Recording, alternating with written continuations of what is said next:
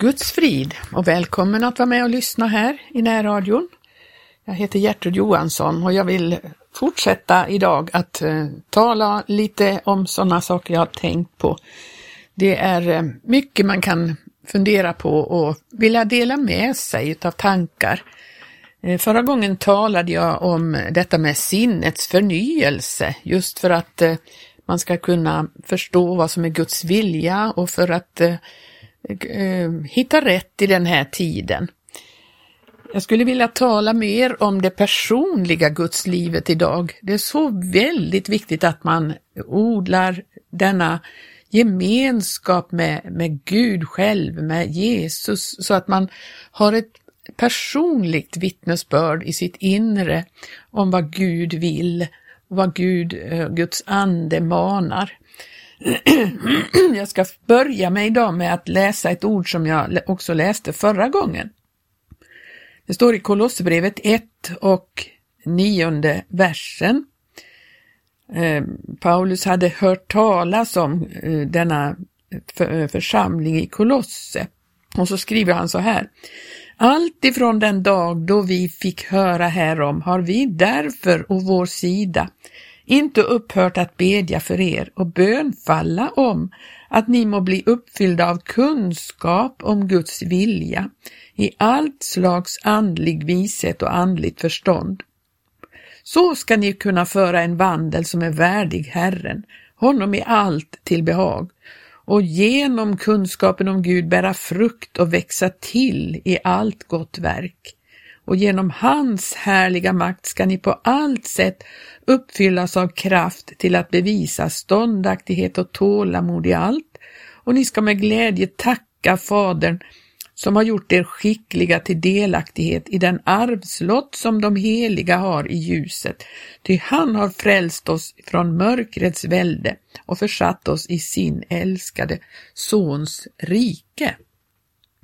Här talas det igen om kunskap om Guds vilja.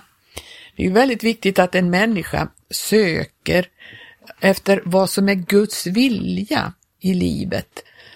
Vi ser ju väldigt mycket i Guds ord. Vi vet vad som är Guds vilja när vi läser Guds ord. Vi vet att eh, Gud vill att eh, församlingen ska uppenbara för furstarna och väldigheterna hans egen mångfaldiga visdom och nåd. Det vet vi, det står så i Guds ord. Och det finns mycket vi kan vägledas av i Guds ord. Men så finns det ju frågor som inte rimligen kan stå i Guds ord och det handlar ju om olika val vi ska göra i livet. Eh, var ska vi bo? Vad ska vi arbeta med? Vem ska vi välja till vår livskamrat? Eh, och vad vill Gud i den här speciella situationen? Vad vill Gud att jag ska välja? Och det kan finnas väldigt många val, personliga val i livet som vi ju inte kan hitta svar på i Guds ord. Hur ska man då veta vad som är Guds vilja? Det är väldigt viktigt att vi därför har en personlig, eh, ett personligt gudsförhållande. Det är ju så att man kan vara väldigt noga med att lyda Guds ord. Det kan ju finnas en väldig ambition att vara bibelenlig och man, man söker verkligen av att eh, vara biblisk i allt eh, vad livet eh, innefattar. Man söker följa varenda eh, sak man kan se då i Guds ord och vara angelägen om det, en, en god vilja att verkligen komma rätt i de här olika sakerna. Man kan vara noga med att lyda Guds ord och noga med att följa de ordningar som finns i församlingen som man är med i. Och då kan man tro att allt är bra. Man kan tänka så här att nu följer jag allt det här och då är det väl bra i mitt liv.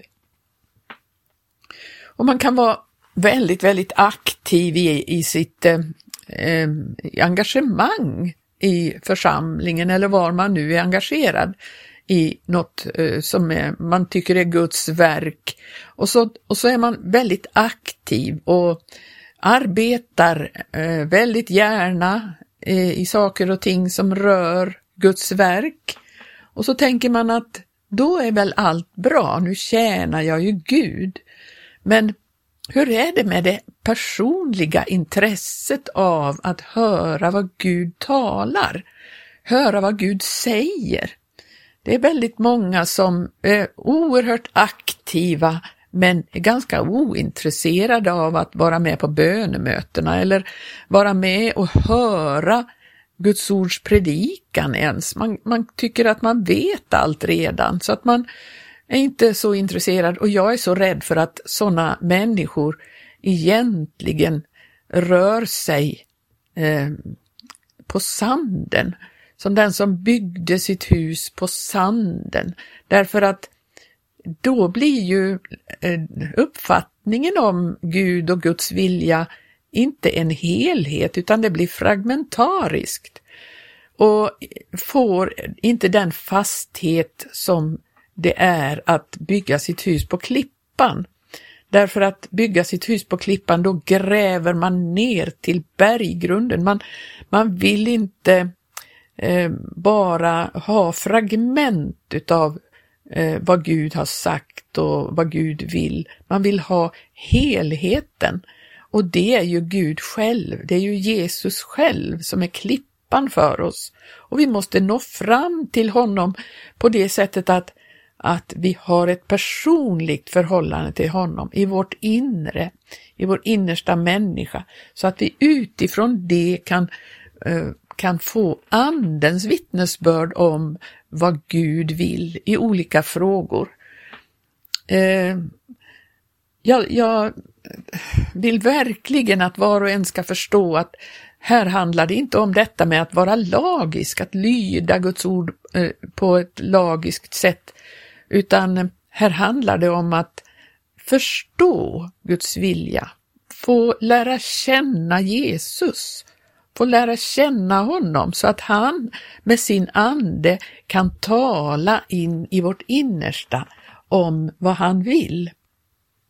Det står ju om att det finns ett vittnesbörd, att anden, eh, i Romarbrevet 8 så står det eh, så här, i fjortonde versen, ty alla de som drivas av Guds ande, det är Guds barn.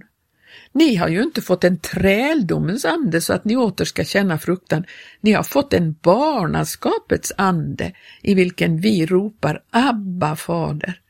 Anden själv vittnar med vår ande att vi är Guds barn. Men är vi barn så är vi också arvingar, nämligen Guds arvingar och Kristi medarvingar, om vi eljest lida med honom för att också med honom bli förhärligade. Så är det, det finns en möjlighet att få Andens vittnesbörd inom oss själva. Och det är ju så att vi tycker att vi uppfyller, eh, fyller kanske eh, måttet på eh, böner och bibelläsning och allting, men det fortfarande så handlar det om detta personliga Gudsliv, att vi kan höra Gud tala inom oss. Personligen kan jag vittna om att ibland tycker man att Gud är tyst. Och då får man faktiskt stanna upp och verkligen söka honom. Och så hör man åter hans röst i sitt inre och det, finns, det är så underbart när man kommer dit. Men så står det ju också på ett ställe i, i skriften och så står det så här att han tiger stilla i sin kärlek. Jag tror att han inte ständigt talar just för att vi ska vara angelägna om att söka honom så att vi eh, inte tappar bort honom. Vi ser ju i Höga visan hur bruden kämpar med att ibland så kommer hon på avstånd ifrån sin brudgum och så får hon söka honom på nytt och, och, och ta sig fram och försöka genom alla hinder hitta honom igen. Så kan det vara i den kristnes liv. Men det är så viktigt att vi har detta personliga Guds förhållande så att vi förstår vad han vill och då kan vi söka honom i olika frågor i vårt liv när vi ska, när vi ska bestämma vår väg, vart vi ska gå. Och då kan vi bedja, vi kan bedja och, och be om tecken, vi kan be om, om um, olika omständigheter som visar vad Gud vill i de olika frågorna. Det kan handla om var ska vi bo? Var ska vi eh, arbeta? Vad ska jag göra för någonting i mitt liv? Och vem ska jag välja till livspartner? Det är ett oerhört viktigt eh, steg i livet och då måste vi vara säkra på att vi går enligt Guds vilja.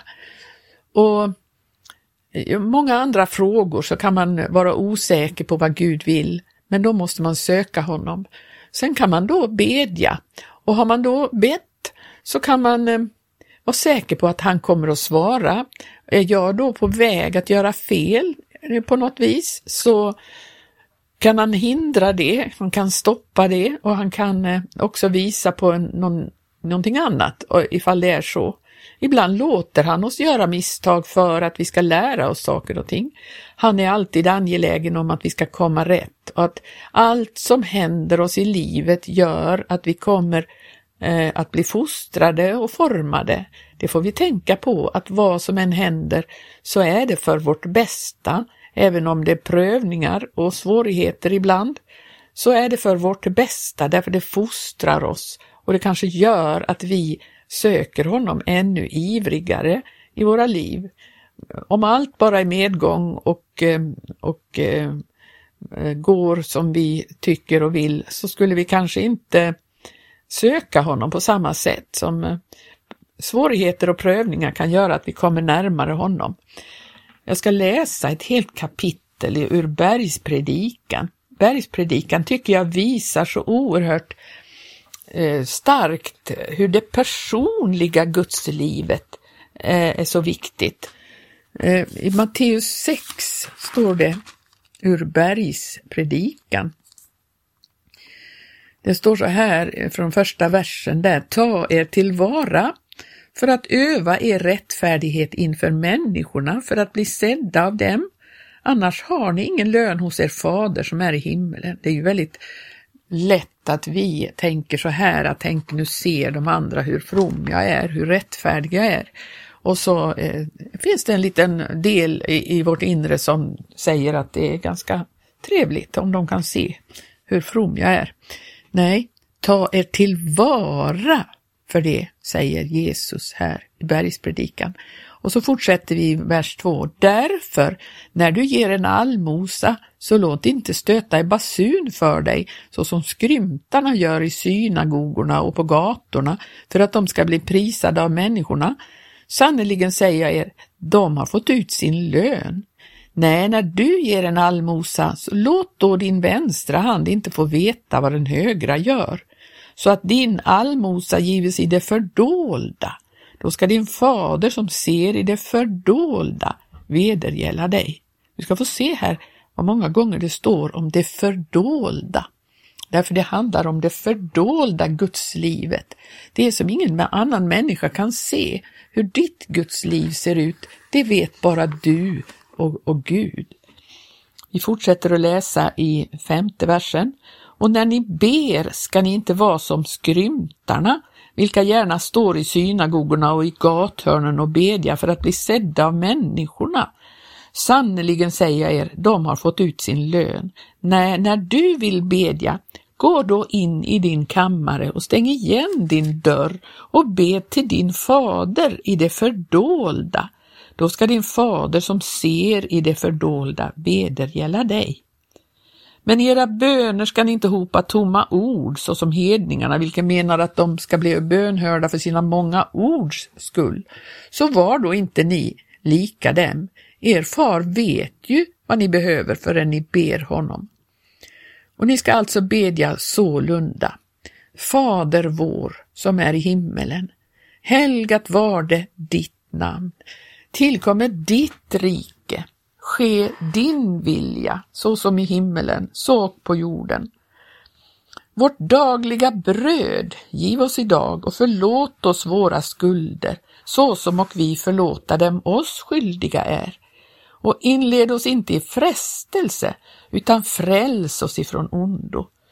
Ty om ni förlåter människorna deras försyndelser så skall också eder fa himmelske fader förlåta eder. Men om ni icke förlåter människorna så skall ej heller er fader förlåta era försyndelser. Det här är ju Herrens bön och han har genom det visat oss vad våra böner bör handla om. Och det är ju först förhållandet till honom själv och sen är det förhållande till, till det materiella och sen handlar det också om vårt förhållande till människorna. Och så fortsätter vi där i 16 versen. Och när ni fastar ska ni inte visa en bedrövad uppsyn såsom skrymtarna, vilka vanställa sina ansikten för att bli sedda av människorna med sin fasta. Sannerligen säger jag er, de har fått ut sin lön. Nej, när du fastar, smörj då ditt huvud och två ditt ansikte för att du inte må bli sedd av människorna med din fasta, utan allenast av din fader som är i det fördolda. Då ska din fader som ser i det fördolda vedergälla dig. Här har vi det fördolda igen. Det handlar om dig och ditt förhållande till Gud, Fadern, och inte alls någonting som har med människorna runt omkring att göra. Det fördolda gudslivet. Så fortsätter vi där i 19 versen. Samla er inte skatter på jorden, där mått och mal förstör och där tjuvar bryter sig in och stjäla, utan samla er skatter i himmelen, där mått och mal icke förstöra och där inga tjuvar bryter sig in och stjäla. Ty där din skatt är, där kommer också ditt hjärta att vara. Ögat är kroppens lykta. Om nu ditt öga är friskt så får hela din kropp ljus. Men om ditt öga är fördärvat då blir hela din kropp höljd i mörker. Är det nu så att ljuset som du har i dig är mörker, hur djupt blir då inte mörkret? Ja, vi fortsätter i vers 24. Ingen kan tjäna två herrar.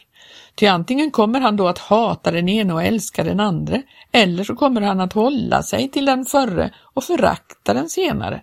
Ni kan inte tjäna både Gud och mammon. Ja, där handlar det om Gud och mammon, det materiella, pengarna. Och att eh, älska både Gud och mammon, det går inte. Nej, därför säger jag er, Gör er inte bekymmer för ert liv, vad ni ska äta eller dricka, eller ej heller för er kropp, vad ni ska klä er med. Är inte livet mer än maten och kroppen mer än kläderna? Alltså det själva andliga livet och det andliga kroppen är ju mer än, än det materiella. Se på fåglarna under himmelen, de sår inte, ej heller skördar de, ej heller samlar de in i lador.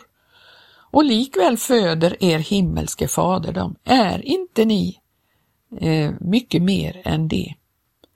Vilken av er kan med allt sitt bekymmer lägga en enda aln till sin livslängd? Och varför bekymrar ni er för kläder? Beskåda liljorna på marken, hur de växer. De arbetar inte, ej heller spinna dem. Och likväl säger jag er att inte ens Salomo i all sin härlighet var så klädd som en av dem. Kläder nu Gud så gräset på marken, vilket idag står och imorgon kastas i ugnen, skulle han då inte mycket mer kläda er i klentrogne? Så gör er nu inte bekymmer och säg inte vad ska vi äta eller vad ska vi dricka eller vad ska vi klä oss med.